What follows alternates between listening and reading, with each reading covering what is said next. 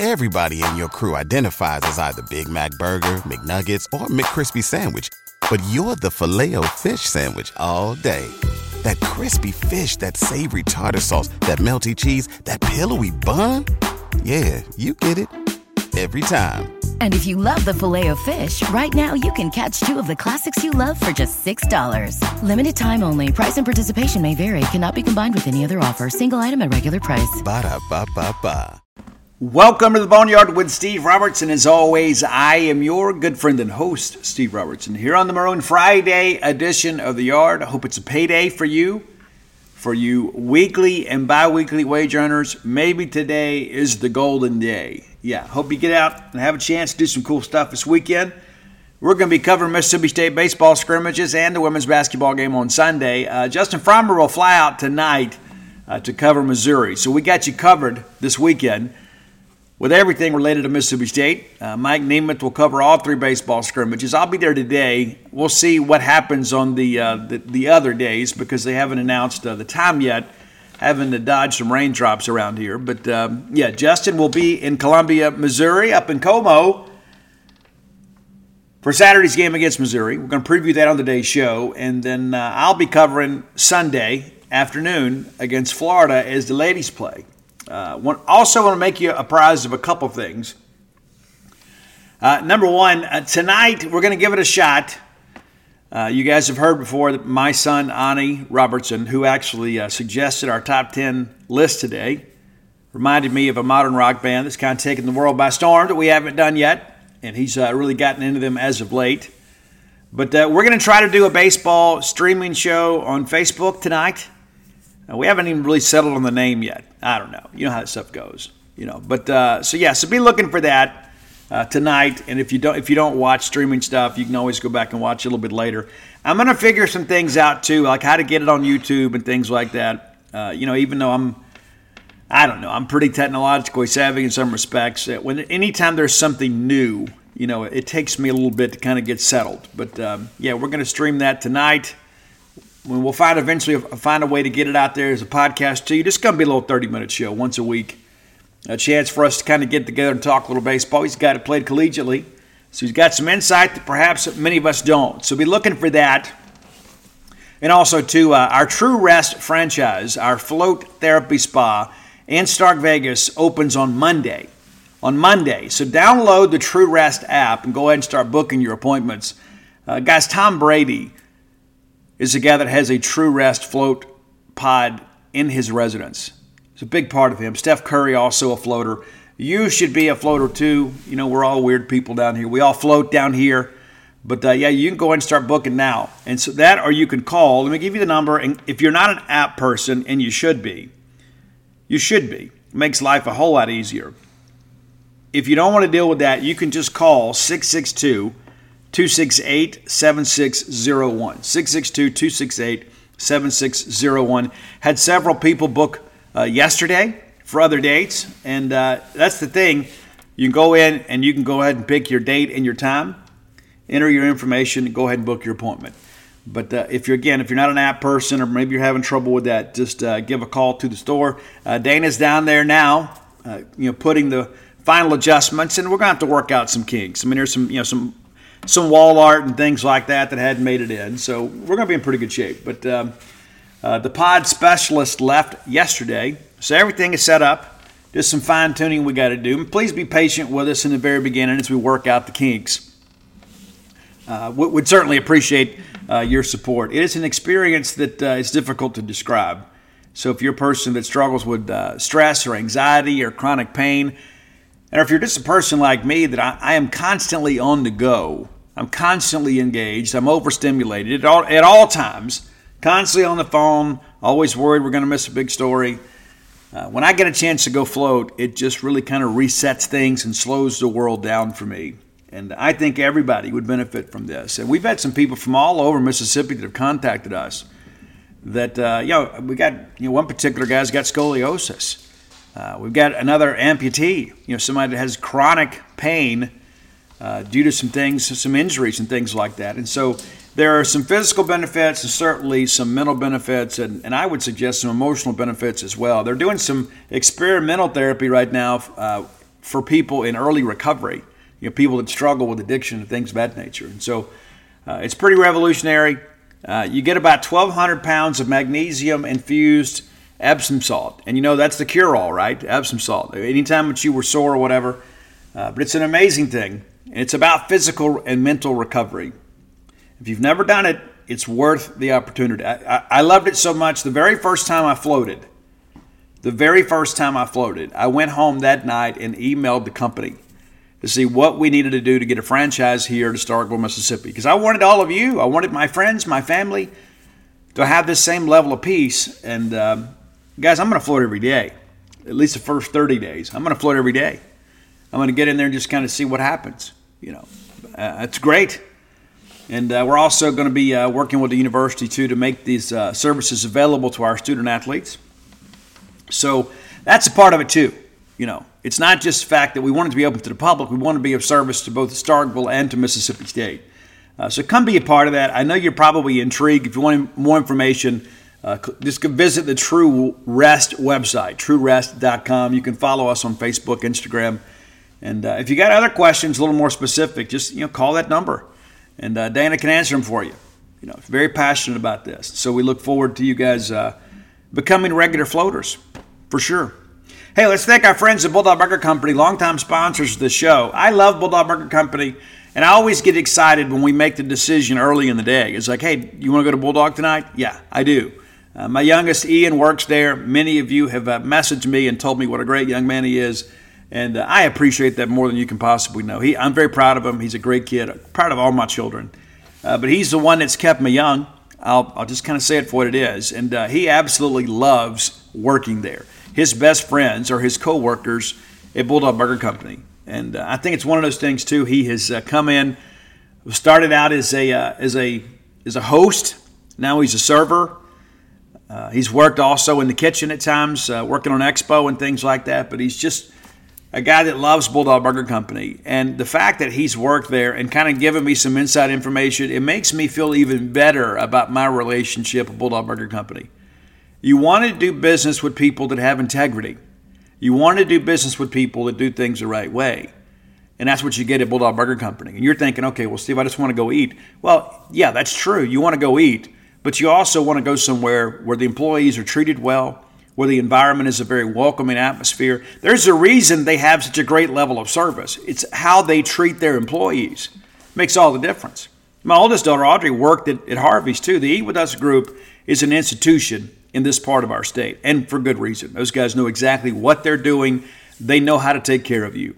Bulldog Burger Company, three great locations to serve you University Drive in Stark Vegas, Gloster Street there in Tupelo, Lake Harbor Drive in the Ridgeland area, Go by, have that great restaurant quality hamburger.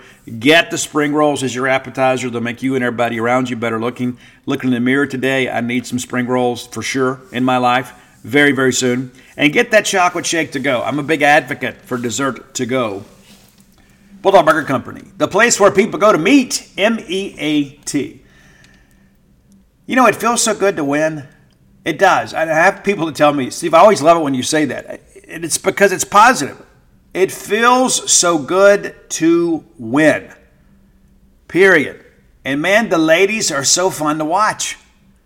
It's gotten to the point now where I expect us to win every time out. And it's a different hero every night. And now we're starting to see Erynn Barnum really get going. We're a team now that can score from all five spots on the floor. Makes us very, very difficult to defend. That's the thing. Uh, uh, we go back to this all the time. The teams that can find a consistent third scorer are tough. But all of a sudden, when you can score from all five spots on the floor, it makes life awfully difficult on the competition. Let's take a quick look back at this and then we'll look ahead. Uh, the Sunday's game is uh, the Bulldogs and the Florida Gators have a rematch, but uh, you know Bulldogs now 20 and five. Let that sink in for a second. I don't know if you've checked, but State is now tied for second place in the SEC standings behind South Carolina and with Tennessee. Now, if the tournament started today, because Tennessee had that win over State, Tennessee would be the two seed, State would be the three. We're in a really good position now to finish in the top four.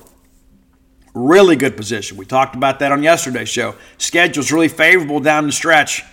You know, that, that road trip to Oxford kind of looms large, but outside of that, you feel like, hey, State State should be favored in all those games. That was the case last night. And give Georgia some credit for making the game for a while, but in the end, talent shows up. Georgia now follows 11 12 and 2 and 8 in the SEC, and now the, the seller of the SEC. Uh, maybe you didn't expect that. You know, last year Georgia was a tournament team. Georgia's got a great tradition for women's basketball. Uh, Georgia's biggest lead came at 8:49 in the first. State led by as many as 22 in this ball game. Of course, I was late. Um, part of the deal. But State led for 37 minutes and 10 seconds of 40 minutes of action. Only trailed for 155, and that was all very early. We were kind of figuring things out. But I absolutely love this team, man. Absolutely love this team. And you get and you begin to check it in here, and you start thinking, you know, is it okay to believe, Steve? It is. It is. You know, you had that big loss early in the schedule. You, know, you went up there to Chattanooga. Things run great. But you got to remember, too, like even the loss against Miami, you know, we didn't have Jessica Carter. We had some injuries earlier, but now that we're getting back to full strength, you know, there's a couple players that, you know, out for the year. But when you begin to look at what this team is doing, they're beginning to gel at the right time. You want to be playing your best basketball at the end of the year. That's what everybody always talks about. And we are. Now, after one quarter last night, and again, a very offensive quarter, but um, 23 19. 23 19 after one period of play. Did you expect all that? I don't know that you did. I didn't. But um, you you get back at it, and um, we get into the second quarter, and uh, you know Georgia comes out, hits a couple shots. I thought they found some success in the lane. It kind of those mid-range jumpers. They consistently are able to kind of get those looks, and they knock some of those shots down, and really were able to stay in the game. And State really began to kind of ratchet up the pressure a little bit. Got some hands and some faces, forced some errant shots, got some rebounds. State pushes it back up to nine on an Erynn Barnum uh, layup in the paint, just around the four-minute mark and uh, kind of maintained that lead. Traded a couple baskets here and there, but uh, it's a 39 30 game at the break. Not quite the offensive quarter you had uh, the first period. But I, again, I think our, our ladies were ready to play, and they give Georgia some credit. They came out, I thought, had a really good game plan early on. This took us a little while to kind of get into the flow. Uh, but uh, we're a team. You just be patient with us, and we don't get in foul trouble. We're going to get you. We absolutely are. And uh, let, me, let, me, get here, look at this box score a little bit closer here. You know, sometimes you get all hemmed up and look at your notes. Maybe you've written something down wrong. That's always the case for me, it seems. Uh, but you come out in the second half there, and uh, didn't take long at all. And States pushed this thing back out, you know, to double digits. It was our largest lead at the time, I guess. But Georgia wouldn't go away. Give them some credit; they wouldn't go away. They continued to battle, continued to battle, and then State takes it back out to 11 on a really nice play by Jessica Carter. And, and watching our ladies out on the break, it's, it's almost like a thing of beauty at times. And women's basketball has improved so much in recent years. I mean, you begin to think about this, and I don't mean to be disrespectful to anybody, but the refined skill of an SEC women's basketball player right now is incredible. It's the best the game has ever been. We all know this. It's true. It's true. But I remember some times when, you know, there was no continuity to a game. You know, you go down there, somebody fires up a shot, people kind of stand around and uh, rebound, might get bounced out of bounds or whatever. It's incredible to think how far women's athletics has come, and we just celebrated women in sports yesterday. We got a lot to celebrate with these ladies. And just before we get to the end of the third period, you know, State pushes it out to a 14 point lead. And at that point, we knew the game was over. It was just a matter of what the final score was going to be. Well, that didn't take long either. And uh, State really good quarter here uh, in the fourth. 19 to 14 uh, is, is the, the quarter differential. And many of Georgia's baskets kind of came when the game was ultimately decided. State put together a really nice run here to really kind of put them away. But again, when you win every quarter, you're going to win the game.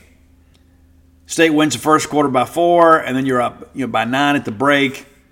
Next thing you know, you're up 14 you know, and so it just kind of the, the flow of this game really favored State, and it kind of becomes a self fulfilling prophecy when you're a team like Georgia that just haven't had a good year. You got to go on the road, and, and it's going to take a miracle fourth quarter to pull this thing out. And State is just simply too good for that, just simply too good. It's a 15 point lead after Darrione Rogers' three pointer at the 547 mark. And from there, it's just kind of one of those things where State just kind of nurses this thing along. Uh, Carter pushes it out to 18, right around the two minute mark, and it gets as high as 22 with a minute four to play. Just kind of how it works. And so State wins. We're not going to sit here and belabor the point, but we'll look inside the numbers here real quickly and uh, kind of you know, illustrating. Today's podcast is brought to you by Nerd Wallet's Smart Money Podcast. What's the best way to help you and your finances thrive? The answer can be overwhelming with all the financial misinformation out there. Fortunately, you can turn to NerdWallet's objective finance journalists to set things straight and help you make smart decisions with your own money. The nerds have helped me get smarter about things like planning for my tax bill so I don't dread April every single year, managing finances with a partner without causing a breakup, putting away more money for retirement since I'm not going to do this podcast forever. Sorry, folks. And also boosting my credit score since good credit is like a real life cheat code. Saving for an emergency fund because life is like a good movie. It loves a good plot twist. The nerds also explained the real impact that the latest financial headlines could have on your life. Weekly financial check ins with smart money help you spend more time doing what matters and less time worrying about what doesn't. Let NerdWallet's trusted experts untangle today's web of financial misinformation. Listen to NerdWallet's Smart Money podcast on your favorite podcast app. Future you will thank you. Bulldog fans, rodeo season is here. That's right, the Dixie National Rodeo. Get ready to roll, man. And uh, I remember being a kid, that was like the biggest highlight for us. My grandmother would get us tickets every year, and me and my brother would wear our cowboy outfits. We'd put our boots on, have our chaps, our vest, and we'd go up there. And just in case one of the cowboys got a little bit scared to get on a horse or a bull, we were willing to do it. Yeah, for sure. Guys, boots aren't just for going out to a country western bar and doing a little boot scooting. Maybe you got a little Texas two step in your game. Tecovas can make you look better than ever. Absolutely. And here's the deal, too. That's the thing the versatility of Tecovas is you can wear them somewhere nice or you can live life where you don't go gently. That's what Tecovas does for you. Yeah, it's a rugged, handsome boot. It's my favorite boot brand, and it should be yours too. Be sure and check them out. Tecovas believes in Western for all people, and you can feel that when you go into their stores. When you walk in, you'll be greeted like family, offered a boot shine and a drink, and maybe even an adult beverage if you prefer. And you can get custom fitted for a new pair of Tecovas boots. You can get custom leather stamping or branding, whatever you need to make it feel somewhat individual. Look up your closest store at tecovas.com. But if you can't make it to a store, Tecovas delivers the most premium quality and most comfortable Western goods right to your door. Visit tecovas.com. That's T E C O V A S.com. And you know what, partner? Point your toes west. Everybody in your crew identifies as either Big Mac Burger, McNuggets, or McCrispy Sandwich. But you're the filet fish Sandwich all day. That crispy fish, that savory tartar sauce, that melty cheese, that pillowy bun. Yeah, you get it.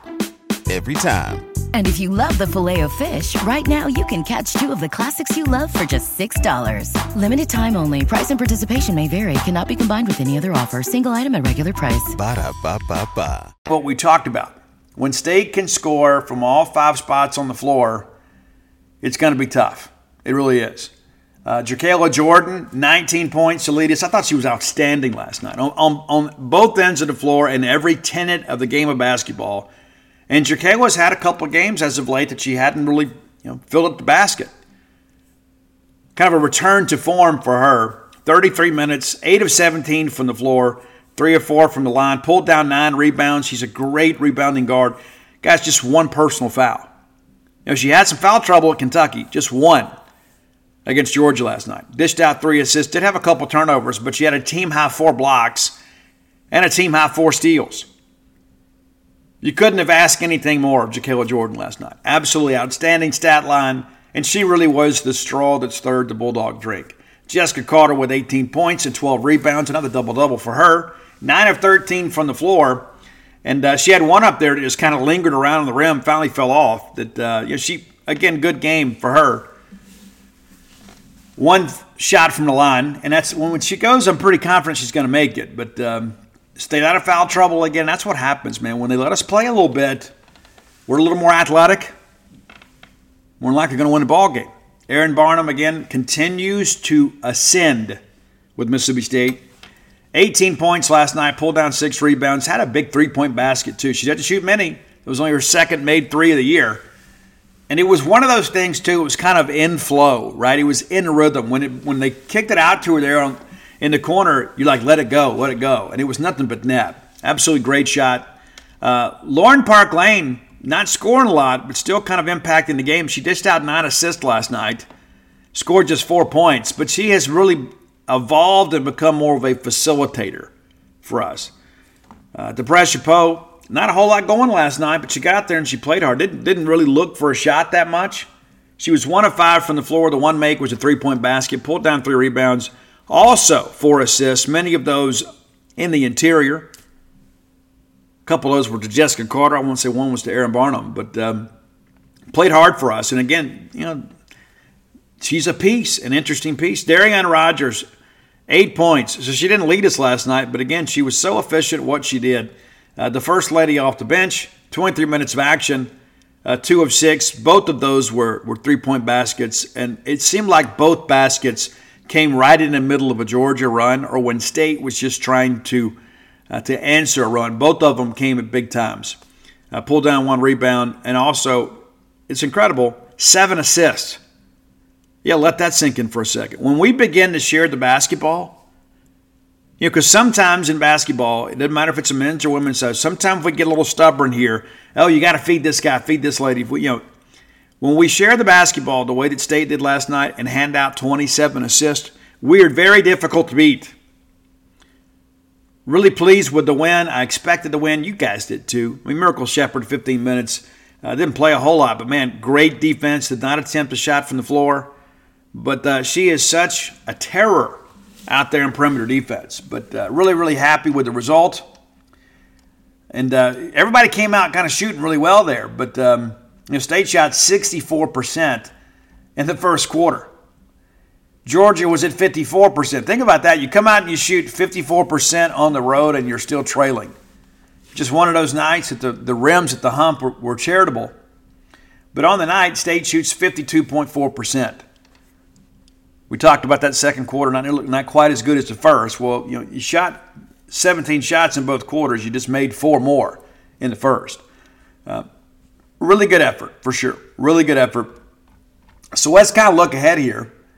Uh, the ladies again going to rematch with Florida.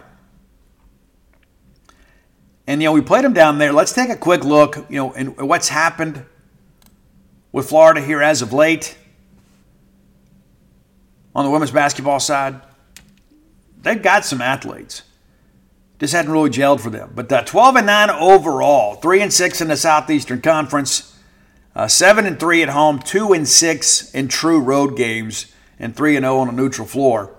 Uh, you may recall when we played these ladies uh, down at their place, State won that game 89 to 77. We'll give you a quick refresh of how that game kind of played out. I'm not going to break the whole thing down, but uh, Jordan, 21 points and 12 rebounds. Jessica Carter, 20 points, 16 rebounds. Debreasha Powell with 13 and 2. Lauren Park Lane with a dozen, and then Darrione Rogers with 11. So five Lady Bulldogs scored in double figures that night. State pulled down 46 rebounds in the game to just 34. When we shoot it as well as we can, we rebound the way that we can, we're tough to beat. Simple as that. And again, it's so much fun to be excited about women's basketball. You know, we've wanted to be good as of late, we've wanted it. And last year certainly was a step in the right direction, especially in the postseason. It made us all so proud. But Sam Purcell has kind of built upon that. And now you feel even better about the direction of women's basketball. It's like, you know what? I remember what this felt like. Praise the Lord and go dogs, right? Everybody had the shirt. That's what it felt like. It feels like we're beginning to kind of recapture some of our past glory. Now, after Florida lost to Mississippi State back on January 22nd, uh, they traveled to Ole Miss and got beat by 11. They didn't welcome Texas A&M in, and we're going to talk about the Lady Aggies here shortly. But uh, they beat them. Florida gets them 63 to 51. And then they travel down to Baton Rouge and play Kim Mulkey and LSU and get absolutely smashed 106 to 66. It's rough. Well, bounce back game for them last night is they edge Arkansas in a very high scoring affair, 85 to 81. And so now we'll welcome them here. And again, it's interesting, one of those anomalies in the schedule. They'll play State and they'll miss back to back for a second straight time. They'll play State on Sunday and then turn around on Thursday on the Valentine's Day hangover day, and they will host them uh, in Gainesville. But uh, when you begin to kind of break this thing down, they're the same team that they were before. Not much has changed. It's not they went out and signed a free agent. You know, so we got to show up and play, and we should, and we'll be fine. But I was kind of looking at some quick individual numbers here before we move on. Aliyah Matharu, we know her. She was one of us for a long time. Has played 19 games, started uh, 15 of them, is averaging 18.3 points a game. And then there's Leilani Correa, 17.8. And so, uh, and then Rashay Kyle with uh, just over a dozen. So three scores averaging uh, double figures. Faith Dut has a block per game, which leads teams. team. She has 23 blocks on the year, 72 as a team. So, you know, hey, we're going to have to show up and play. You know, we're not going to just be able to go through the motions, but uh, it'll be interesting to see how Matharu handles being back at Humphrey Coliseum. You know, it'll be an emotional game for her. We got no qualm, we got no beef with her. Wish she'd stayed, right? She was another big three point shooter for us, and uh, she's done a good job at Florida, and she's a volume shooter now. 123 three point attempts on the year. She's made 30. And then uh, Leilani also 98 attempts, made 39. So that, they're going to fire it up from the perimeter. But we do such a good job defending the perimeter, and uh, with, especially with, with Mjracle Sheppard uh, and with Kayla Jordan, I think we're going to force them to probably settle for two point shots. So it'll be rather interesting. But uh, if you're on the fence about coming, we encourage you to come. You got a chance to come to the ball game and get home at a decent hour. It's true. All right, let's take a quick look at what happened in women's basketball since we were together. Real quick, I guess standings update. Standings update because it's so fun to talk about. LSU wins, so we're tied now, three way tie. Three way tie. LSU, Mississippi State, Tennessee for second place. Did you expect that? I don't think you did. And now begin you start looking at the tiebreakers because State beat LSU. You know, so it'll be interesting I just said, let's just win the rest of them, right? And then we'll figure it all out later. That'd be great. Uh, but South Carolina now 10 and 0, and of course, you know they're going to win the SEC. That's no that's no surprise, no hot take there. But uh, last night, a rather interesting night in women's basketball in the Southeastern Conference. Very very interesting night in that respect, and uh, going to be a full slate of games uh, on Sunday. But last night, really weird because you know, again, Florida wins at home and Arkansas is pretty decent. I mean, let's just kind of call it for what it is. South Carolina destroys Missouri 83-45, and you know that used there used to be a lot of beef between Missouri and South Carolina. Remember Dawn Staley got ejected in that game, and Missouri beat them a couple times, and you know Sophie was great. You may not like her, but she was great, and she got under the skin of South Carolina people. But uh, two programs going in two different directions for sure. Or maybe that's not even correct. South Carolina maintaining their regular trajectory. Missouri's just dipped down. Alabama last night, huge win for those ladies as uh, they upset Tennessee 72 to 56. Nothing fluky about that. Big, big win. Uh, and we, we're going to play the Crimson Tide ladies here soon.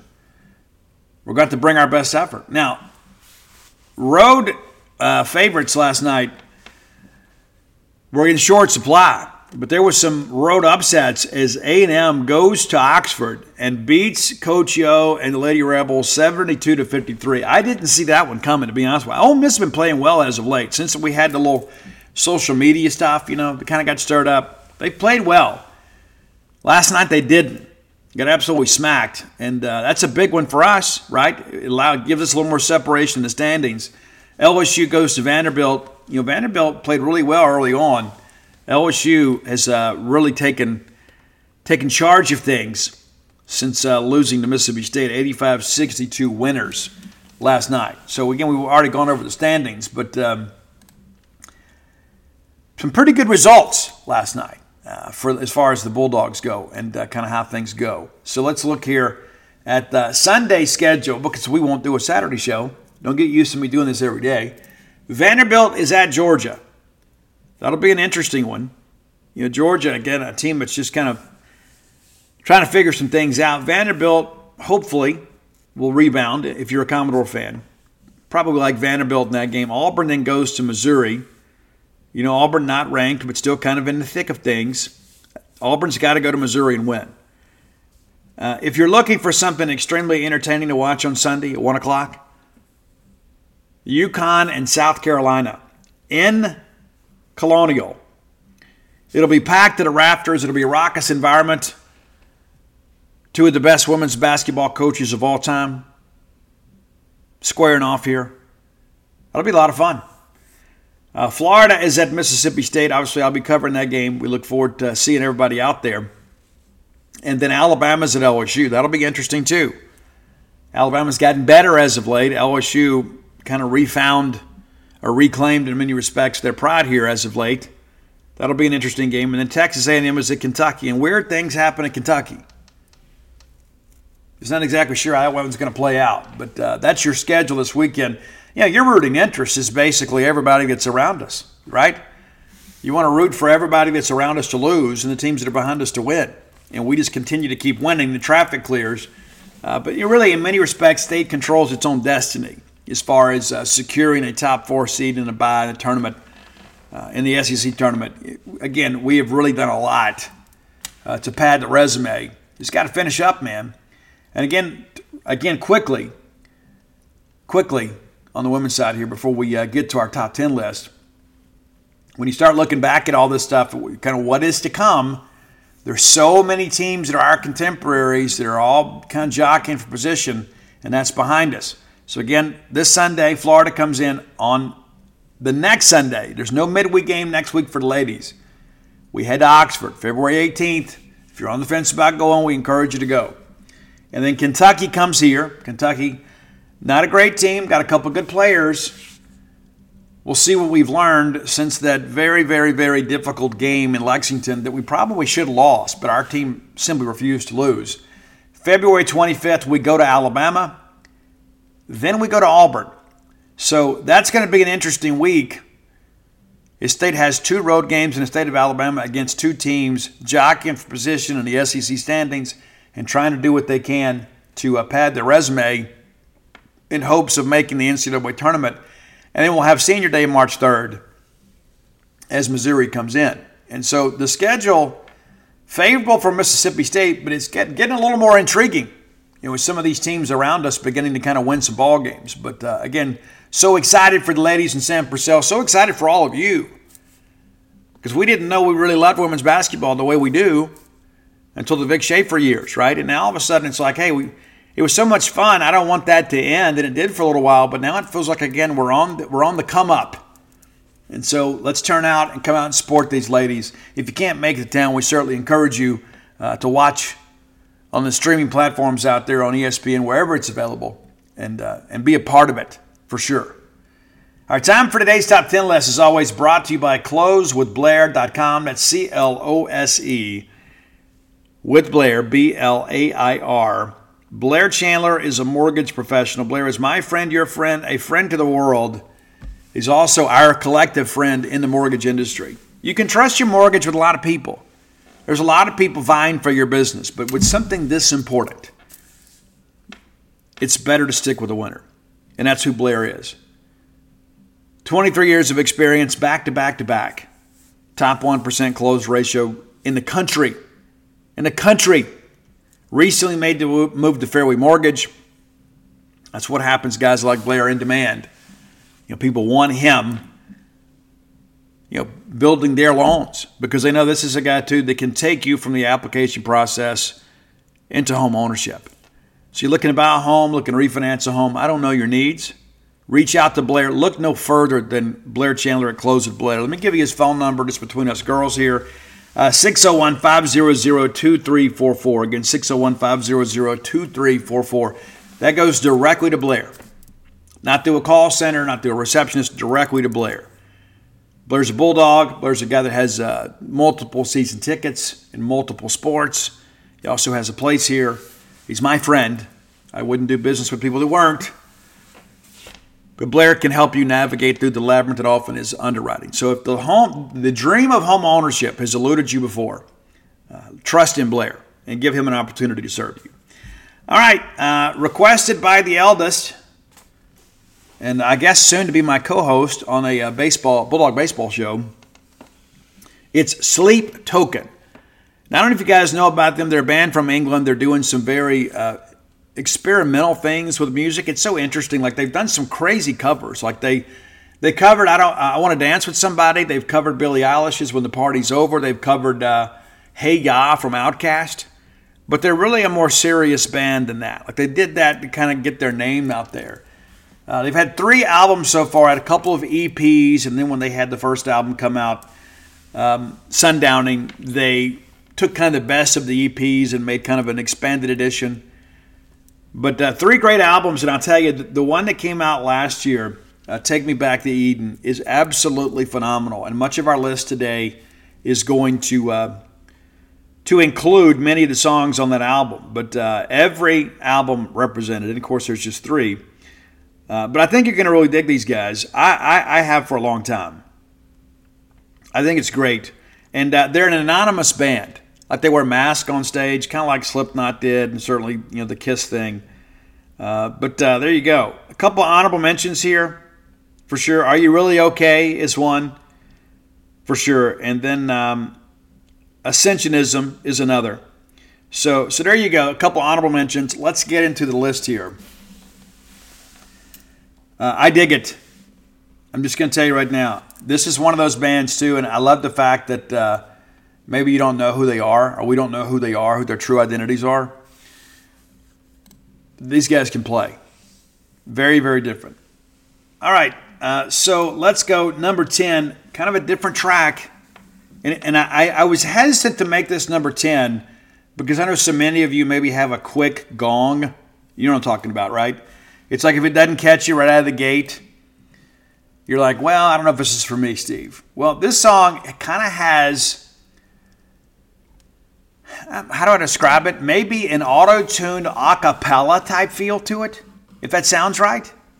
Does that make, does that make sense to you? Yeah, well, that's, uh, that's from uh, the lead track on This Place Will Become Your Tomb. But that, that's what it begins with. That's what the intro is. So be patient, kind of hang in there with it. Now, number nine on our list. This is another one of those, like, you never know what's coming from these guys, even within a song. Like, listen, I love like Aerosmith and ACDC. I love the twos and fours. It's rock and roll, you know, it's rhythm and blues. I love that stuff. But I also love the bands. Like, I love the, the, the new blood where things are getting a little more industrialized again. Maybe not so over the top with that heavy guitar riff. But there's a lot going on in these songs. And you hear it from Bad Omens, you hear it from Sleep Theory and others. Uh, I like the direction of music right now. And this is one of those songs, Aqua Regia, or Regia pardon me. Very interesting track. Now, number eight, the second single from This Place Will Become Your Tomb is a track called The Love You Want. And uh, lyrically, I think this is one of the better songs in the catalog, but it's also one of these songs where there's a lot going on with it. Just when you feel like things are changing, they change again. There's a lot to it, man. I think you're going to dig them. Number seven, uh, from Take Me Back to Eden. It's a cool track called Vore, V O R E. I love the guitar on this. Um, it's one of those kind of got an infectious bass line. It's, it's a little bit different, even for these guys. There's a little more yelling than maybe in some of the other catalogs, too. I mean, like some of these songs, uh, again, they did this really interesting, haunting cover of I Want to Dance with Somebody from Whitney Houston it's much different. All of a sudden you hear that and you think, oh, well, these guys are kind of soft and cuddly. Then all of a sudden you hear Vore and you're like, wait, no, no, no. Uh, number six, there's been this whole thing about acronyms lately. I don't know if it's from a texting culture, you know, but it's uh, Do You Wish That You Loved Me? Number six, D Y W T Y L M. Do you wish that you loved me? And, you know, you can. I, I'm, I'll take all the love that I can get. Uh, but this is again another interesting song. It doesn't match a lot in the catalog, which makes it kind of consistent with the Sleep Token experience. Much, much different. Now these top five here, I think you know, even with the the, the deepest and most ardent supporters of this band, I think most people would agree these top five. I don't. Maybe there may be some play in six through ten, where you could make an argument for another song. I don't think that's the case for the top five. Going back to the second album, uh, this place will become your tomb. It's Alkaline. That was the lead single on that one. Rockin' track for sure, for sure. Love the vocal on this one. It's one of those songs too that there's a lot of changes. Like the composition of these songs are really kind of next level. Number three, this was my gateway track to Sleep Token. Heard it on Octane, and I was like, you know what? This is a little bit different. It's a great track called The Offering. And uh, during my research, I found it's the song they've played the most live in their experience. It's still a fan favorite. And you say, Steve, it's just three albums. I, I get it. And you would think something, a hit from the first album, would get played regularly. But this is one of those songs that the, the crowd just has to hear every single time out. Absolutely dig it. I think you will too. number two, for a while, this was my favorite song off Take Me Back to Eden. It's a track called Granite. Absolutely dig this one. It's it's very much in your face with a certain level of restraint. It's like it's just it's not biting you, it's not spitting in your face, it's just kind of right there letting you know that it's focused only on you.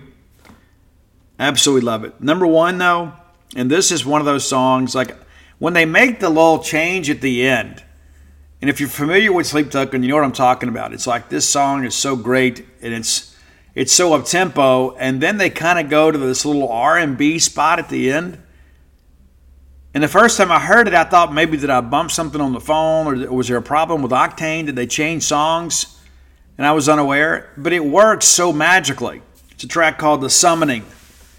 It's one of the best songs in America last year, and uh, made everybody's end of the year list. But that's your sleep token experience. Those are my top ten songs. You may disagree. I tell you again, we how we got on this discussion is, you know, we just did yesterday a lot of the new music, right? A lot of modern music. Because some of you think I'm some dinosaur that only listens to Foreigner and Journey or Twisted Sister or something. That's not true. I love the new blood, and this is one of those bands that I think has some real staying power. And again, they're from across the pond. They're really, in, in some respects, kind of England's answer to Bad Omens. Bad Omens, an American band. I absolutely love them. They're the biggest thing in rock right now. They're the hottest thing in American rock music right now is Bad Omens. We've talked about on the show before. These bands are very similar. I like Bad Omens a little bit more, but I really dig Sleep Token.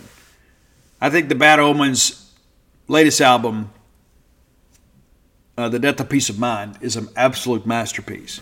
And again, there's some diversity in the type of songs there's some electronica in there.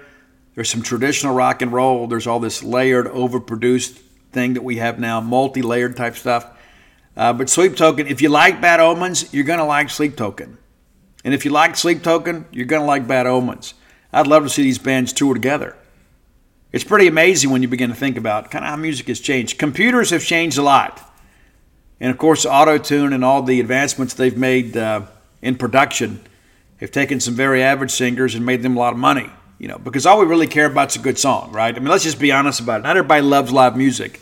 That was always the big thing when I was younger. Well, can they pull it off live? You know, there's a lot of you don't even go to live shows. And so you just want a good quality product. And so you put on your your iTunes or your Spotify or whatever, and you just want to hear a quality song. You'll never see many of these people perform live ever, ever. And people forget too, like even on the Ed Sullivan Show and all that stuff, that you know, the, the Beatles didn't play. Yeah, the Box Tops didn't play. They just got up there and mimicked, right? It's a different day and time nowadays, for sure. But uh, it's not even really about pulling it off live. And nowadays, you go to a show, uh, they got so much backing tracks and things of that nature. It's part of the deal.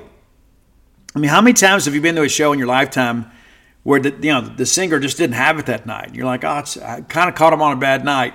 Well, people don't want that. They don't want you going on social media and said, "Oh yeah, I went and saw this particular artist and uh, their voice was shot. It was a terrible performance."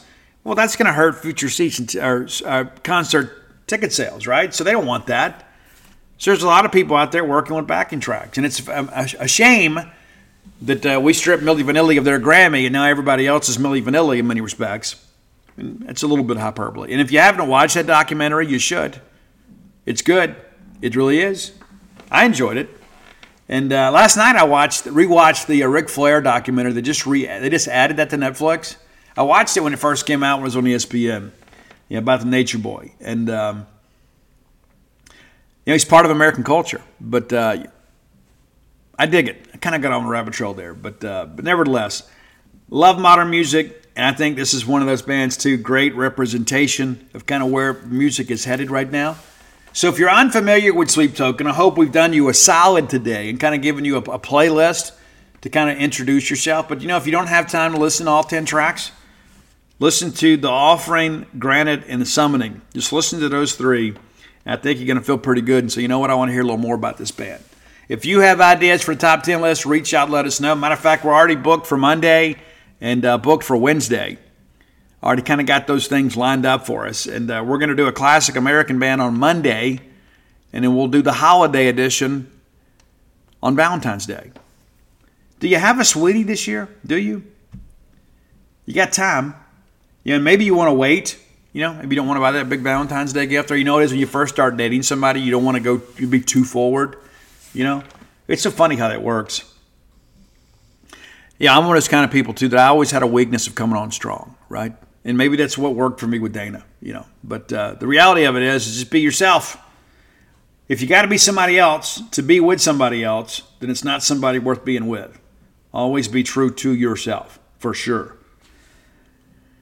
Uh, but that's your top 10 list for today. Again, uh, the best way to find it is to go to Spotify and look at uh, Dawgmatic 67. That's D A W G M A T I C 67. Uh, follow Roy on Twitter too. He doesn't post pictures of his food and silly stuff like that. It's always Mississippi State stuff and uh, or our list.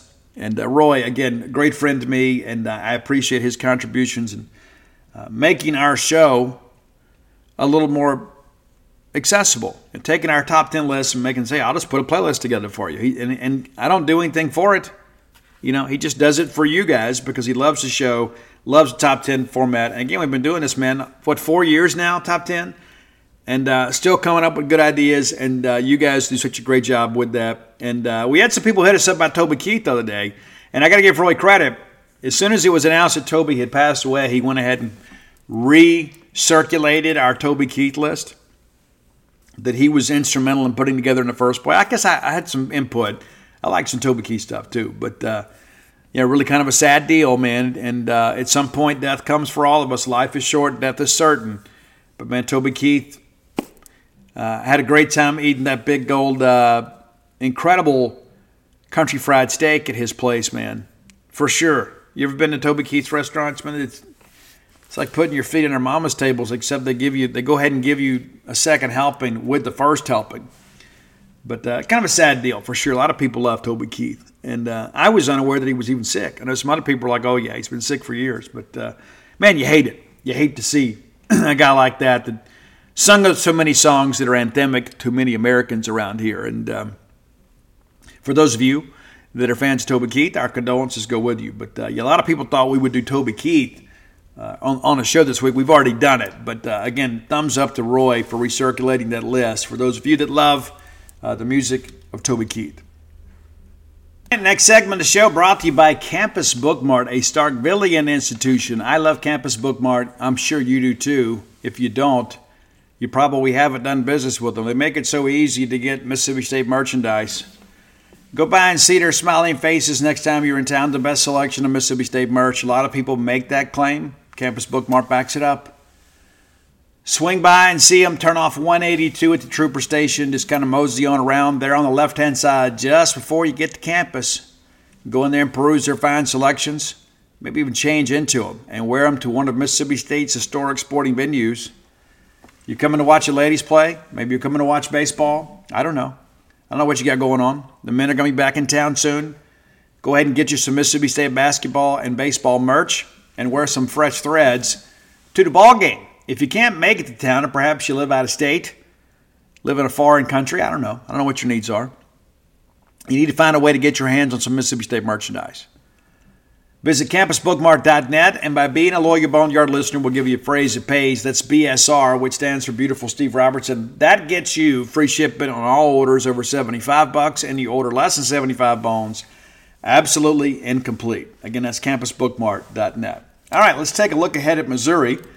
Mississippi State men be headed up there uh, today. Guys, the uh, Missouri Tigers have lost 10 games in a row. They are 8 and 15 overall. They have not won a conference game. They are 6 and 7 at home, 2 and 6 away, and 0 and 2 on a neutral floor. It has not been a good year. Which is weird, right? Because remember those great Kansas and Missouri games? it was a great rivalry. I don't know why they don't play it anymore. It's kind of silly. A lot of ego involved in all that with Missouri uh, leaving for the SEC. Kansas like, we're never going to play them again. Silliness. Uh, but uh, it opened up well enough, man. They beat Arkansas Pine Bluff 101 79. Then they lose to Memphis and Como. Bounce back to beat South Illinois Edwardsville 68 to 50. They get Minnesota 70 to 68 in Minneapolis. So at that point, they're 3 and 1. You think, okay, maybe Memphis is really good this year. They're just okay. Well, then they lose to Jackson State at home 73 to 72. How about the SWAC with a couple of SEC wins this year? They bounce back and beat South Carolina State 82 59. They get Loyola 78 70. They get Pitt. So all of a sudden, you know, despite the fact the loss at Jackson State, they kind of righted the ship a little bit. Put together a four game winning streak that ended against Wichita State. Well, they beat Wichita State to extend, and then they lose to Kansas. It's good to see that game being played again. Uh, 64. That was in Lawrence, Kansas. Kansas is Kansas. Uh, they lose then to Seton Hall 93 87. Very high scoring affair. That game was played in Kansas City, Missouri. They then lose to Illinois 97 73. Bounce back to beat Central Arkansas 92 59. Lose to Georgia in the SEC opener 75 68 at home. And Georgia's just kind of a middle of the road SEC team. They go to Kentucky, get smacked pretty good, 90 to 77. They lose at home against South Carolina, 71 69 in overtime. What an entertaining game that had to be. They head over to Tuscaloosa and, like us, give up 90 plus, lose 93 to 75. They didn't lose to Florida in Como, 79 67. Drop to College Station, Texas, uh, to Texas A&M, 73 57. They make the return trip out there to uh, Columbia, South Carolina, and lose to the Gamecocks 72 64. But you see, a lot of these games are, are largely competitive. They just can't close. And it's usually close ball games are decided by coaching. Arkansas makes the trip up there, and Arkansas has not been good this year, but they uh, they get a win 91 84. Missouri having trouble, man, defensively. They lose to Vanderbilt. We talked about that. Somebody had to get a win and Missouri travels to Vandy and loses by seven. And then they get beat by A&M on Wednesday, 79-60. So 10 consecutive losses. Uh, with rare exception, though, they've been largely competitive. So don't be surprised if you look up halfway through that ball game and State hadn't gained a lot of separation. It's kind of part of the deal. And I don't care what the season looks like. Anytime you got to put on a dark colored jersey and go on the road in this conference, you better bring a, a hard hat with you things get awfully tough in this league. But uh, Mississippi State has not won a road game this year. We're hoping for win number one tomorrow. Now, looking at scoring, Missouri this year averaging 72.9 points per game, allowing 74. So about a one and a half point differential there, for sure. Uh, shooting really hadn't been that bad. When you look at, you know, what, when you look at the record, you'd expect it to be a lot worse. But right at 45% from the floor and shooting right at 33% from beyond the arc. Those numbers are fairly consistent what they're producing and what they're giving up. Rebounding has been an issue. Uh, they're averaging 31.6 boards a game, allowing 37.5. So, right at a half dozen differential in favor of the opponents. They've dished out 303 assists, right at 13 a game, and allowed 294, also right at 13 a game. Turnovers have been an issue, giving it up about 13, uh, excuse me, 11 times, excuse me. just over 11 times per game, and but most of that's turned into points,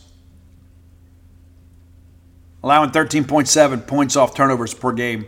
184 steals, and then they forced 140. 116 blocks as a team, and just 68 as their for their opponents. But um, again, you look at the numbers; they're not dominating in anything. There's not anything you look at and say, "Well, you know, this is what they do exceptionally well." They just they really haven't done anything exceptionally well, and their record indicates that. Uh, Sean East the second, their leading scorer at 15.6 points per game. Uh, Tamar Bates pitching in 14.2. He wears number two. Noah Carter is wears the number 35 jersey, a dozen points a game, and then Nick Honor with 10.7. There is a little depth in the rotation here. They've got several guys that are kind of right there around five, six points a game, making some contributions off the bench. Uh, but by and large, they have played a lot of minutes for their starters. And uh, maybe that's part of the issue.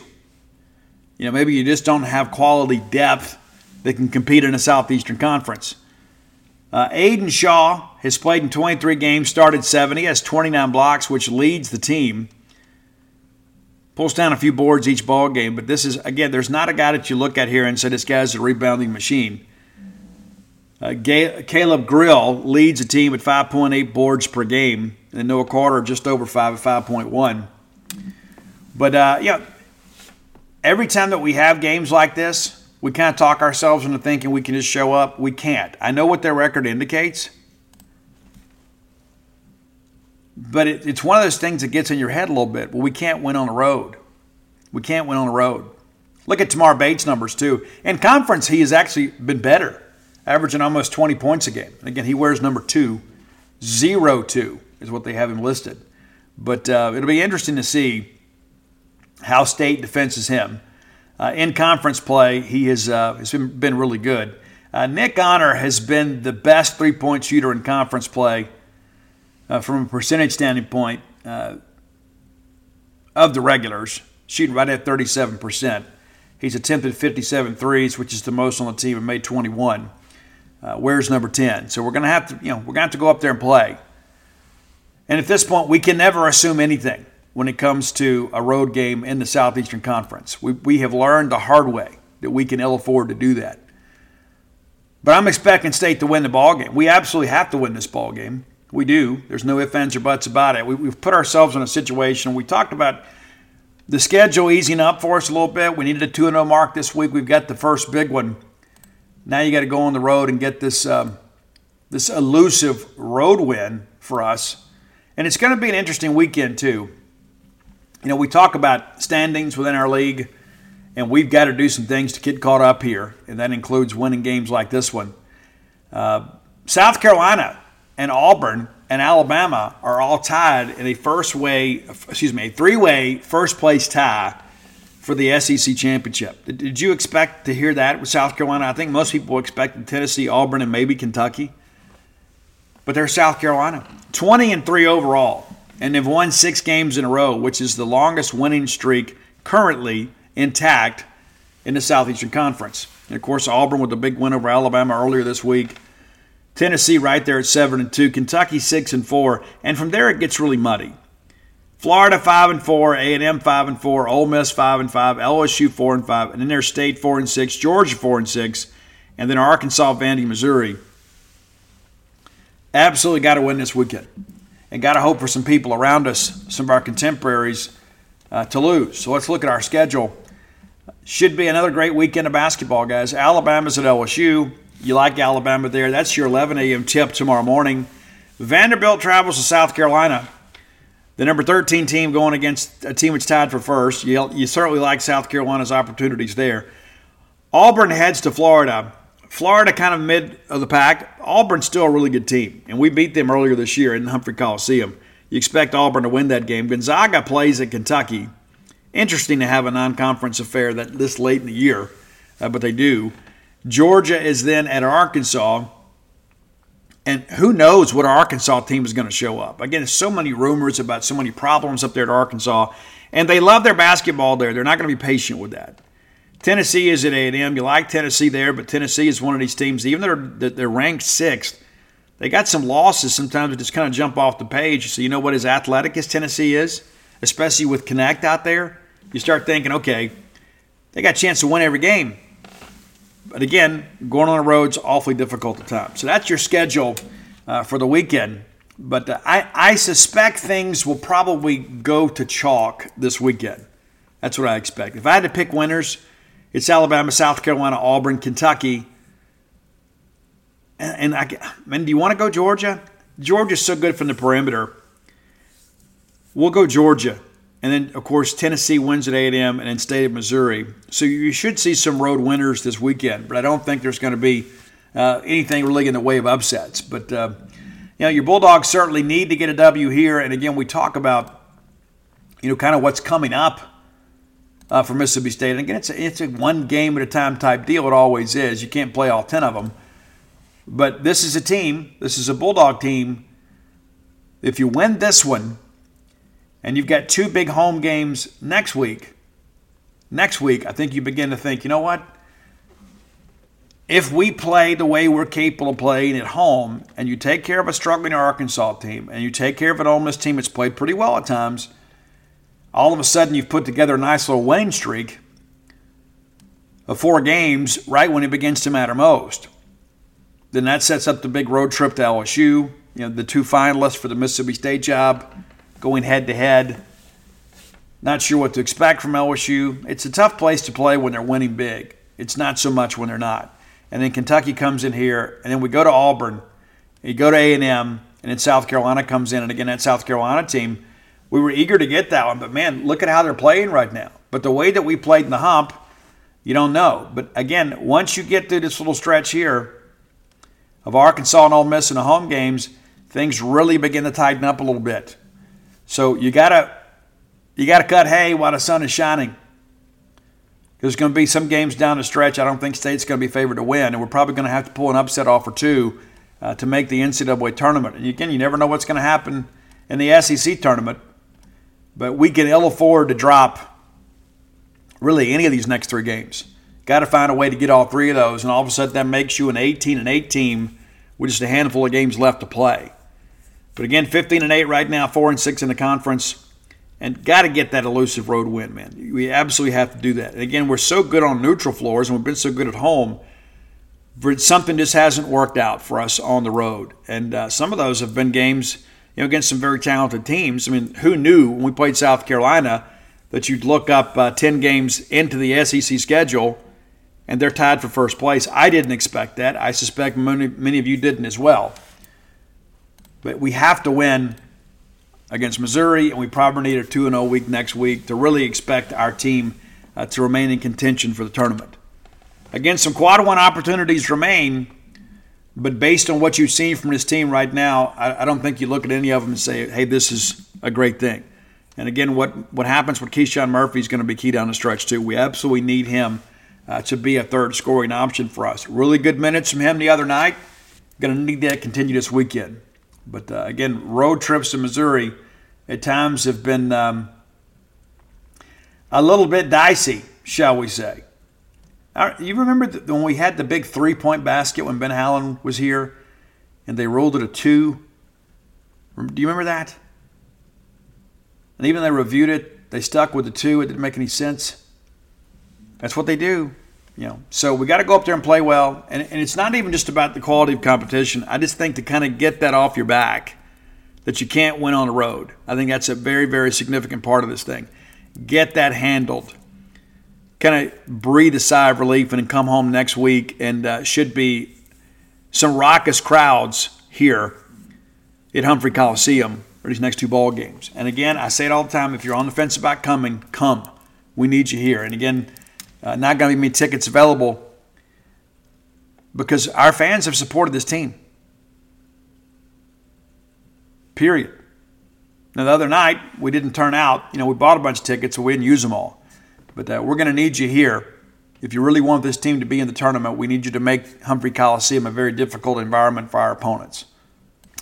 All right, final segment of the show brought to you by the Stark Vegas Clubhouse. Just Google Stark Vegas Clubhouse.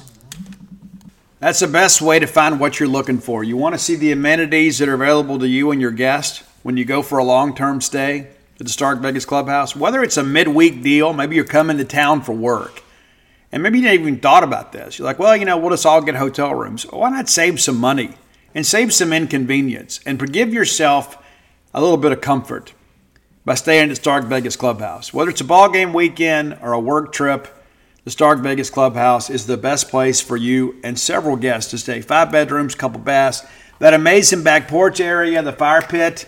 Man, and one of the cool things about it too is, you know, it's a fully stocked, excuse me, it is a full kitchen that you can stock for yourself and just cook. Maybe grill some steaks. Maybe make make make a sauce, make a gumbo. I don't know what your needs are, but the reality of it is you can do it all right there. Also got that great wet bar. It's the renovated country club clubhouse. Just five minutes from campus. Very easy to get to. Uh, had some friends that have stayed there. They were thrilled with all of the amenities that are available there again, think about it because you've got some communal areas you can work, but also a place you can retreat and have some privacy. The Stark Vegas Clubhouse. Book through the Evolve website. When you pull it up, it's going to give you the option to book through VRBO, Airbnb. You do what you want to do. But I can save you a little money if you book through Evolve. Use promo code BSR10, and that gets you 10% off your stay at the Stark Vegas Clubhouse. All right, let's talk a little baseball. And as I mentioned uh, this afternoon, we will be out at Dudy Noble Field and uh, working through the, the uh, final scrimmages. And uh, what you're going to see this weekend is you're going to see the nine, right? You're going to see what should be the starting nine play the other groups. That, that's what you're going to see. You know, we've had kind of some inter squad stuff, but now things started to get serious. We begin setting the depth chart want to go over a couple things. Uh, you know, softball also has opening day today, so if you're thinking about heading out to Nusz Park, you should. It will be paid attendance from now on. But uh, baseball also recently had the um, you know the coaches poll, the preseason poll. Uh, we're not well represented, and I think I kind of like that. To be honest with you, that, that's you know how I feel. Maybe you feel differently. I kind of like when people don't think much of us. I like to win most of all but I also like to surprise people. So your SEC baseball preseason coaches poll. You got Florida number one in the East with 11 first place votes. Tennessee is second with two first place votes and just narrowly edged out Vanderbilt for second place in the preseason poll. 75 points for Tennessee, Vanderbilt 73. They also get one vote to win the SEC East. South Carolina is fourth, Kentucky five. Nick Mingione, our friend, signed a big contract extension the offseason. They had to face LSU in a super regional last year. Uh, but they had, needed, needed, Kentucky to make the uh, postseason, and then they win a regional. Uh, Georgia is six. That's Wes Johnson, first year coach Wes Johnson, former Bulldog pitching coach, was part of a 2016 staff that won our first SEC championship since 1989. Missouri is seventh. Coach Jackson, new era up there. The, the lowest vote, vote total in the SEC went to Missouri. Now, in the Western Division, Arkansas, nine first place votes, edges out of LSU that had five. I'm going to be honest with you. If I had to vote here, I'm voting Arkansas. I think Arkansas has a team capable of winning an national championship this year. I think LSU is going to be really good. I don't think they're going to be as good as Arkansas. That series will be awfully interesting. Texas A&M third, Alabama four. I don't see that at all. They got Alabama. They got Auburn fifth. I think Auburn's better than that. To be honest with you, if Butch Thompson's going to be able to pitch it, they get Joseph Gonzalez back. He was their regular Friday night guy. Didn't get the pitch last year. I think you're going to see Auburn probably battle for third. Ole Miss sixth, and Mississippi State seventh. And it was nine points difference between Ole Miss and State. I, will be honest with you, I don't think that Ole Miss did a lot in the portal either. And then all of a sudden they have these votes, and then Ole Miss has now lost Revis for the year, and you hate that for the kid. You do. Anybody that loses a, a weekend starter at this point in the year, it's difficult. It is. All right, looking at your first team SEC preseason All SEC baseball team. Catcher Cole Messina from South Carolina, he of the big home run that turned that series around against Mississippi State off Colby Holcomb. Uh, Jac Caglianone from Florida is your first baseman. Makes perfect sense to me. Cags is a, is a monster. Cade Kurland from Florida, another guy that can pick it and stick it. Very good defensive player. Tommy White at third. That's no surprise there. Colby Shelton from Florida. So think about that for a second. Three of your four regular infield positions outside of catcher are Florida Gators. Interesting. Uh, Jace Laviolette is your outfielder. He had three home runs in a game against Mississippi State last year. I still don't understand that. He, I would not have pitched to him. That's just me. Ethan Petry from South Carolina. And man, it feels like Ethan has been at South Carolina forever. Kendall Diggs, who I absolutely love his game. I do. This is a guy that can really defend. He's a guy that can run. He's a guy that can hit for a little bit of pop. He can hit for average. Of the five tools, he's probably a four tool plus player. Really like him. Really, really like his game a lot. Uh, DH is our utility guys. Ike Irish from Auburn. I'm talking to John Cohen about him last year.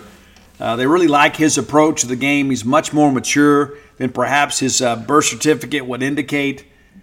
We, he didn't do much against us. We went out there, even though we lost that series. But uh, we did a pretty good job pitching against him. But this is a guy, too, that is probably a professional great hitter.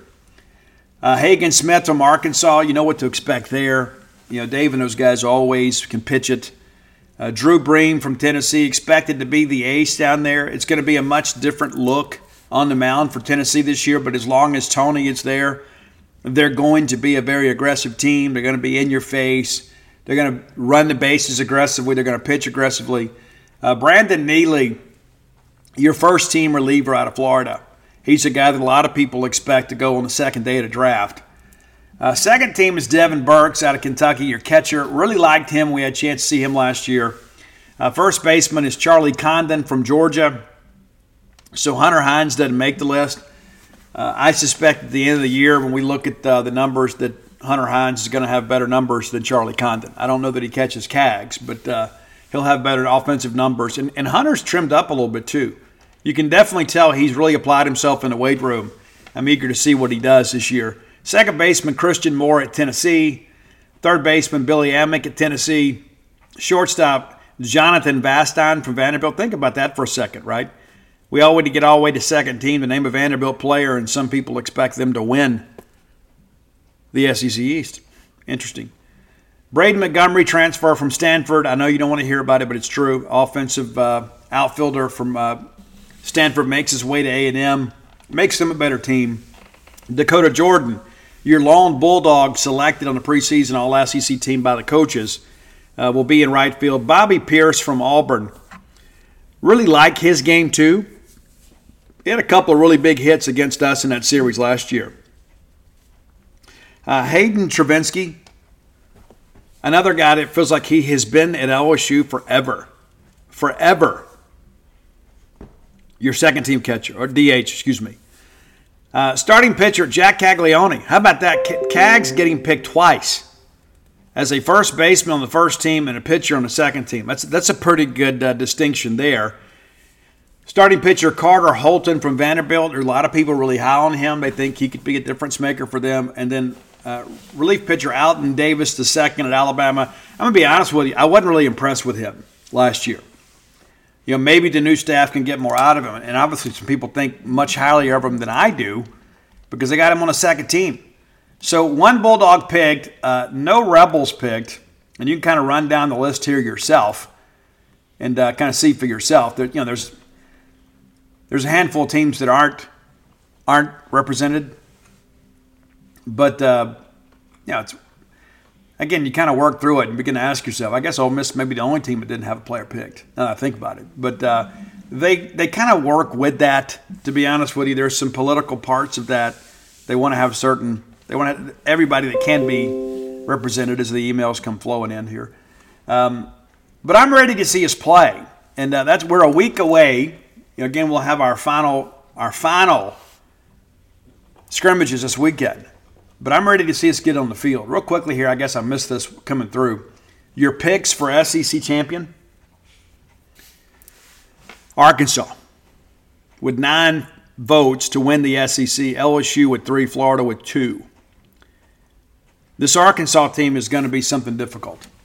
It, provided they stay healthy, And it's just a matter of time before they win an AFL championship. I mean, we all know this. They're committed to baseball up there.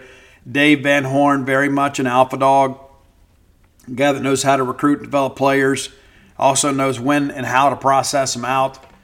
Uh, going to be awfully interesting. Again, we'll preview the weekend next weekend.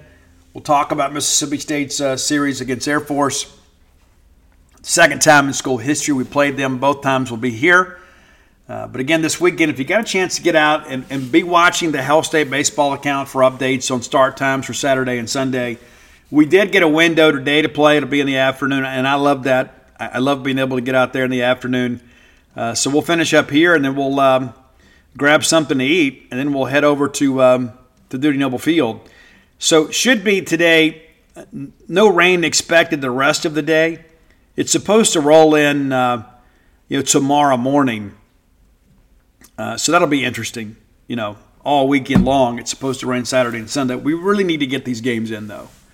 We really need to get the games in and then begin to get on a regular game week schedule. We'll know who's playing. We'll know who's pitching. I don't know when announce, announces it. But one of the guys that I haven't talked as much about, and he may be the most improved pitcher on the staff, is Colby Holcomb. Know, you know what to expect from Nate. You know, Colby had some walks last year. Nate really didn't have a lot of walks. Yeah, I, have heard some commentary and read some commentary. People are like, well, it was just staff wide. It really wasn't staff wide. We didn't pitch it as well as we should have. And Nate was a shining star. You know, the bar was kind of low, but Nate didn't walk a bunch of guys. Colby did. And a lot of that was mechanical. And one of the things that I noticed last year about Colby, we talk about Messina. Colby had Messina struck out and didn't get the call. And the very next pitch, we just decided it was more on emotion we decided to throw a fastball, just try to gas him up, and he turns on it, hits a home run. You know, pitching with passion is different than pitching with emotion. Much different dynamic. Colby, I would say maybe through the end of the fall and on into the spring, has been the best pitcher. Cal Stevens been really good too. He has been. But Colby, I haven't mentioned him as much. It's a possibility to start but there very much is a possibility for him to start. A lot of people have shared with me that he's really embraced what Justin Parker's trying to teach him. This is a guy that has pro baseball aspirations and potential. See, you need to buy in, right? Justin Parker is a guy, again, we talked about this recently. Guy, South Carolina had the second best ERA in the Southeastern Conference last year. And when you're up there with Sully and you're up there with Wes Johnson, you're getting things done. And I would venture to say the talent level at South Carolina was not comparable to what you had at LSU. It wasn't comparable to what you had at Florida.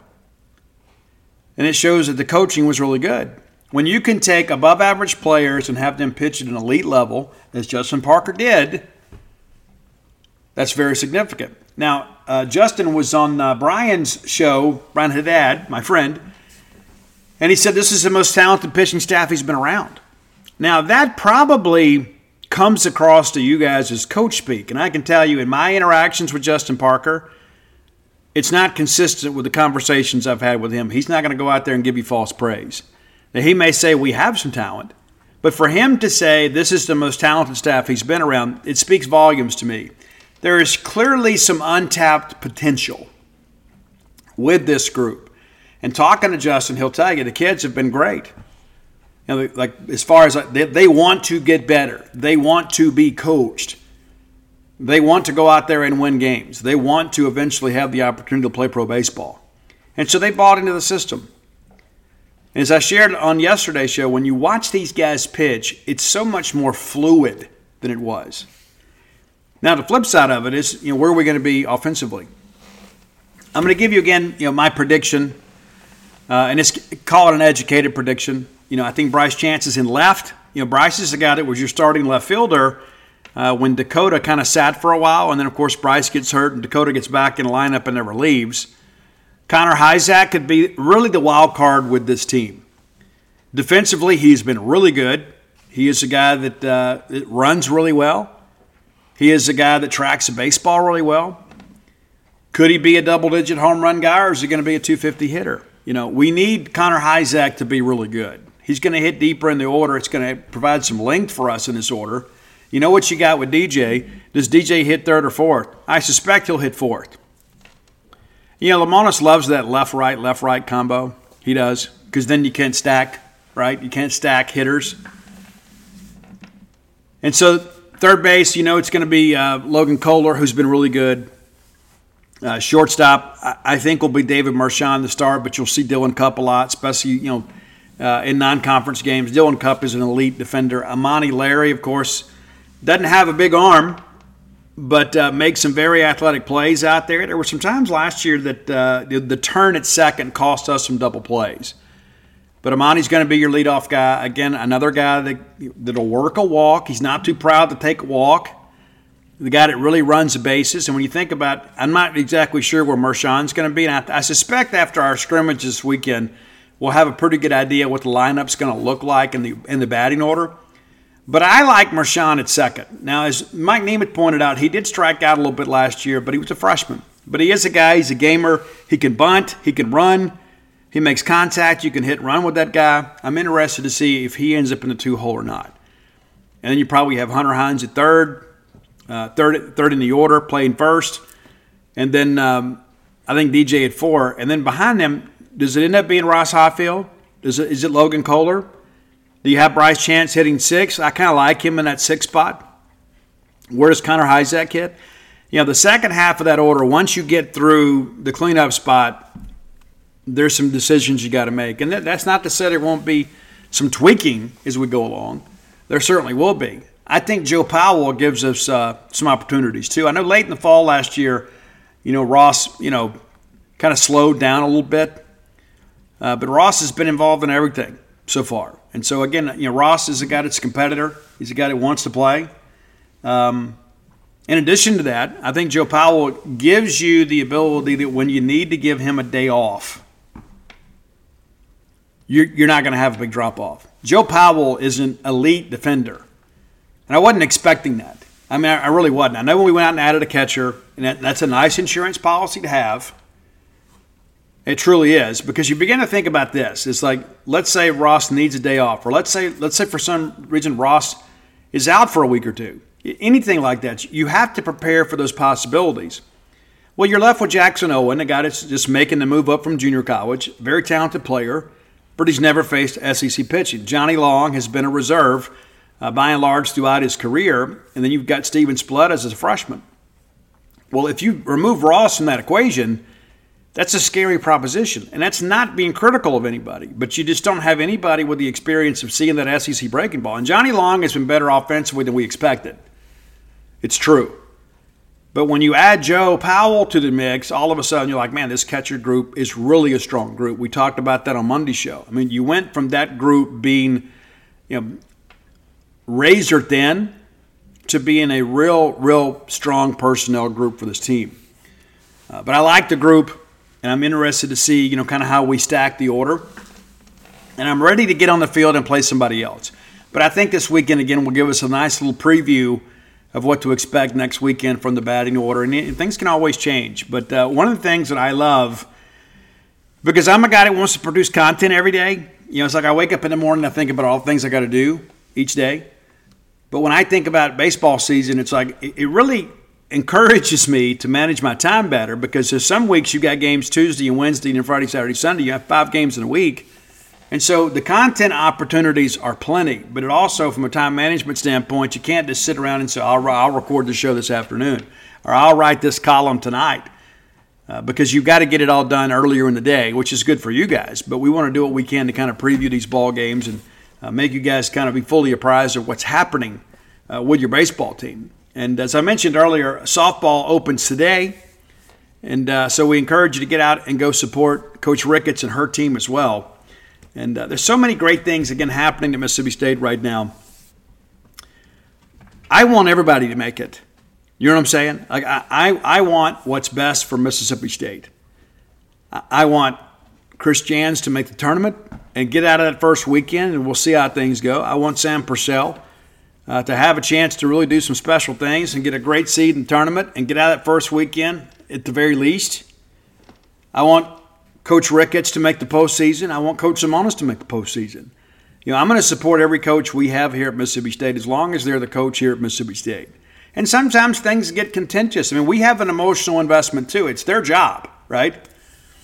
And so, like, a coaching change happens, you know, I don't have to go fill out a, a change of address form. They do. And sometimes we forget they're people. But the reality of it is, that's the profession. You don't win enough, you don't get to stay. And when you begin to think about how the Arnett situation unfolded, I mean, you know, there, there were people in our administration telling me, you know, shortly after the LSU ball game, there's no way we make a coaching change this year. No way. No way we make a coaching change. And then things continued to deteriorate. There were still some people, too, in the decision making processes. You know, Steve, we've had all these injuries this year, too. You got to factor that in, too. Yes, Zach was a little bit green, a little wet behind the ears but when you factor in losing QB1 and RB1, you're going to have you're going to have some setbacks. It's true. Uh, but there were times this year on the football field, even against the, in the win against Arkansas, we just did not look like we knew what we were doing on offense. And uh, I've read the column at Cleveland Ball, and of course everybody wrote, and everybody else is aggregating this and passing it off as their own work, which I absolutely despise. Uh, Rick got the interview. Rick is the guy that wrote the story. Rick deserves the clicks. But a lot of people out there like, oh, well, this is dicey and this is scandalous. So I'm going to jump on this and I'm going to write my own column. An article about an article. I can't stand it. It's just amazing to me and absolutely amazing to me. But at the end of the day, guys, not only have we made a coaching change, we have gone through the December signing period and now the February signing period, and we're still talking about this. You know, Will was at Washington, and I wish him the best. I, I think so much of uh, Wyatt and Luke and Will Rogers. I, I do. They're great people, and Will did some amazing things here. But let's not belabor the point now. I mean, that article's weeks old. And I see people out there kind of beating the drum. I, like, I told you so, I told you so. Well, congratulations. What is that profit Mississippi State? Oh, well, I, I told you Arnett wasn't going to work out. What does that change now? Zach Arnett is no longer our coach. This story, in many respects, is no longer relevant.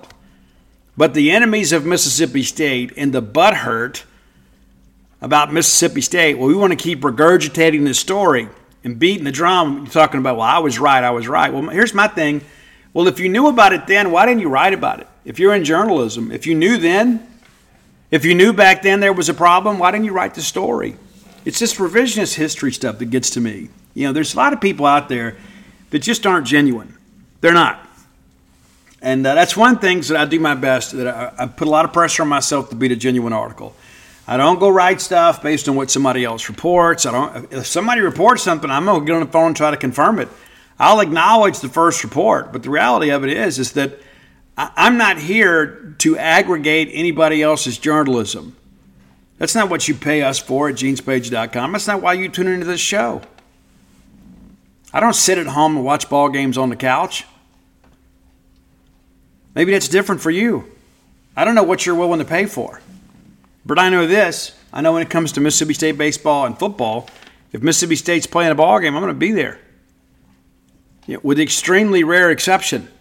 You know, again, just like Justin Farmer going to Missouri, right?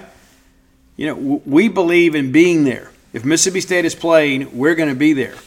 And there's so many people out there that have a byline, and I'm not talking about anybody currently on the Mississippi State beat. So don't get your feelings and go to somebody else's uh, message board or social media account. Steve Robertson said this about you. If I want to say it about them, I'll say it, but I'll say it to them privately.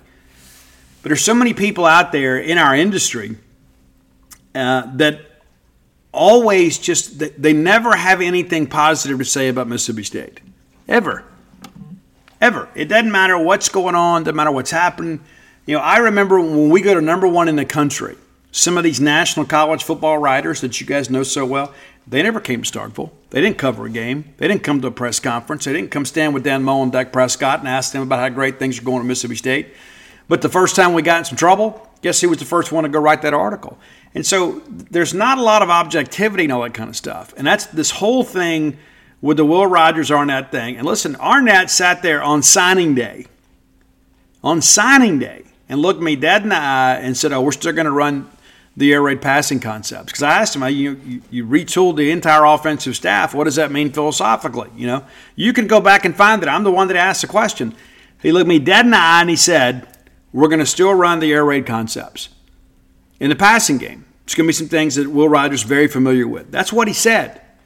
That's not what happened, but that's what he said. So it's not new news. That's all the way back from the very beginning.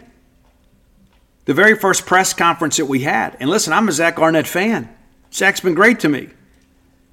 But things changed. And let's just be honest about that. Kevin Barbay wasn't our first choice to be offensive coordinator. That's who we got. Didn't work out for us.